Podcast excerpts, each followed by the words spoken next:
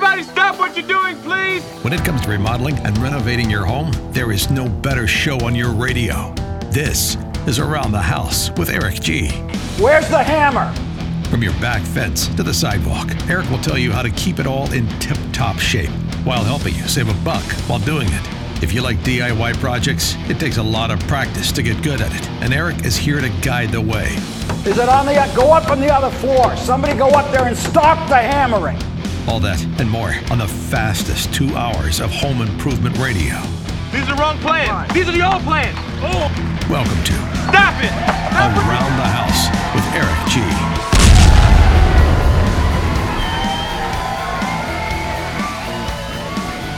Welcome to Around the House with Eric G. This is where we talk home improvement typically every weekend, but this is our Pro Insider podcast. This is for all the pros out there. Maybe you're a contractor, maybe you're a lumberyard owner, manager, employee, maybe you're an interior designer, maybe you work in the retail, in the construction industry. This is for you. This is for all of you insiders out there. And today I wanted to talk about a hot subject that seems to um, really run companies in circles if you're not careful. I want to talk about today being the best boss you can be, being a good leader. First off, before we talk about the different kinds, this really is easy. And it comes down to actually you as a person caring about the success of the people underneath you. Actually giving a crap about what they're doing, hoping they succeed, teaching them to succeed. And this is where I think it gets tough. Because there's a lot of people that go, oh, yeah, I care about them. That's, it's great. I, I really hope that they're doing well. No, no, no. That's not what I'm talking about. What I'm talking about is a few, you know, big deals. One, making sure that you are connected with them enough to know what's going on in their world. As a boss, as a leader, you are the captain of the ship, of your ship or the whole ship of culture within that company. And culture is one of those things that you got to be really careful with. Here's why. If you have five people that work underneath you, and you have three that are really hard workers, and you have two that are lazy and barely getting the job done, and you celebrate those ones that are barely getting the job done and not working to make them find their their passion to get the job done, then you've got a really big culture problem that's going to develop. Because those people that are busting their ass out there are having a hard time looking over going, wow, that guy's not doing anything. And he just got a raise. Why am I putting in my extra 20 hours a week to get this job done? It's a morale buster. So first off, I want to I want you as a employer boss leader to have some basic understanding of what's going on in these people's world. Maybe that person's going through divorce. Maybe they're having a hard time. Maybe they just as kids didn't learn how to work hard and they think they're working hard and they need to be pushed a little bit. Or they need to be off the team. So, really paying attention to co- company culture is one of those things that you really got to focus on, and it comes down to you as the leader. Now, one of the biggest things that I think that you've got to really pay attention to is communication on how they're doing. I love quarterly sit downs when I'm an employee. Maybe less formal. Maybe you go out to lunch with them. Maybe you just grab them and go, hey, can I get 10 minutes with you? And have some quick communication. If you want to do the structured meetings where, okay, it is time to sit down for your quarterly meeting, I get it.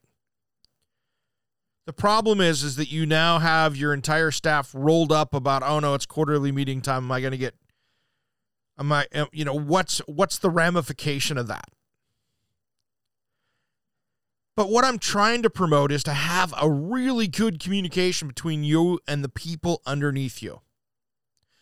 I want you to understand where they're going, what their struggles are, what their dreams are, and if, to be honest, are they a good fit for what your goals are as a company? Maybe they're not. Maybe you need to help them find something else. Maybe they need a little coaching to be better. Now, one of the things these are some of the what I call the the traps that as a boss you can fall into that you got to be very careful with. First off, don't be that boss. Don't be that leader that is so insecure that you are crushing the people underneath you because they're a threat to your job. That is a just that is the quick road to ruin as a leader right there the more you can train the people that work under your umbrella to do your job and understand where they're going, the less micromanaging direction they need because they will have the tools to make those good decisions. And that looks great on you as a leader. So, just having them have the tools to do what they need to do without ha- being fearful of asking a thousand questions is a good start to get that going.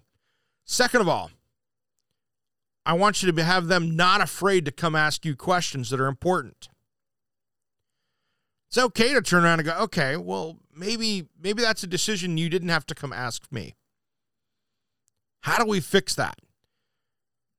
Really training people within your umbrella to figure out where those things are.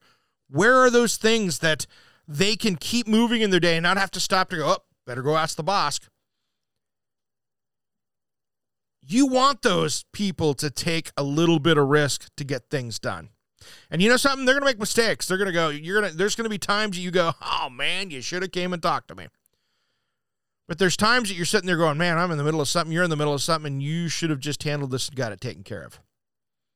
Defining those roles is huge but really getting to understand your people, what the the metrics are between those people and how they work. And quite frankly, helping promote the good ones and weeding out the toxic ones, you're on the road to having a solid team. It's really that simple. However, if you do this incorrectly and you have a toxic work environment, where people are fighting within each other. That toxic person that's usually creating that toxic environment, which even could be you, if that it continues, that's when you see turnover going.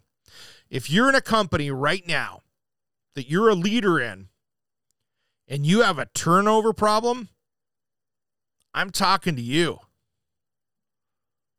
Is it that you don't have enough benefits or you're not are you not uh, competitive? Are you the entry place into the market so people can say that they now have experience and they're moving on? If you've got a high turnover rate in your business, take a look and see why that is. Maybe you're paying 20% less than somebody else or most of everybody else. So make sure you spend that time and figure out in the marketplace. If you have that, is it a toxic work environment? Where are you at? First off, I was working helping out a family run company. And we're not naming names here because that's not the point of this. Now, here's the thing I work for this family run company, nice people. But it was so incredibly toxic within the family members of this that it made for an impossible work environment to get things done. You had family members asking you not to go talk to other family members that were leadership in the company. Oh, don't tell person A that we're doing this. Don't tell person B that we're doing this. And it created such a mess that you could tell that this company was going to hit this glass ceiling because there was no way for them to grow effectively because they didn't have the leadership in place. And that's what you got to be careful with, especially with multi generational family run companies. It can be so toxic inside of it that the turnover gets crazy. Now, it's not saying that they're not good people, but that company is just not set up to be a good place for people to work long term. That's one of them. Two of them, the second one here, I worked for an international company. They had different cultures, different continents. And when you have people in a company that run and own it, that are generally from, that are used to working with third world country employees, borderline slave labor in the eyes of many, they have no idea how to communicate to an American worker. It was shocking the things that were happening. And these are things that I really want you to be careful with. You've got a pendulum swing that can change a company, it can crash a company. So that's what you got to be careful with, with all of that, because it can be an absolute nightmare when this crashes and burns. So pay attention as a leader to your company culture. Are your people happy? Are you paying them on time? Maybe you've got a bunch of independents out there. That was one thing that when I was building my companies over the years, that I had maybe some businesses I worked with. I tried my best to get that check out at the earliest day I could because I know that many of these people were looking for that check. And I had an open communication with them to make sure that they understood where things were going. That if they were in a bind, that they came to me and we communicated it. So really this message in today's Pro Insider is really pay attention as a leader to what's going around you. Be the best boss you can be. But the first step in my eyes is caring about each one of those people you're managing, their success. And maybe that success isn't with your company, and maybe it is. But trying to define that and help them figure it out and communicate with that. Get that message to them and make sure they're getting their message to you. You're starting to head down the road to success. All right, everybody, have a great rest of the week. Happy Thursday. We got a great show ahead this weekend. We're going to be talking outdoor decking and uh, some deck safety. We're going to be talking with Moisture Shield decking. And then we'll be talking about my top 10 electrical mistakes that homeowners make inside your home. All that and more on Saturdays around the house Eric G. Have a great rest of the week. Thanks for listening to Around the House. Around the House with Eric G is produced by, designed by Eric G, in association with Salem Media, and distributed nationally by the Sun Broadcast Group. All rights reserved. Copyright designed by Eric G. We will be back next week. If you missed part of the show, check out the podcast of all of our shows at AroundTheHouseOnline.com. Remember, measure with a micrometer, mark with caulk, and cut with an axe. Thanks for listening to Around the House.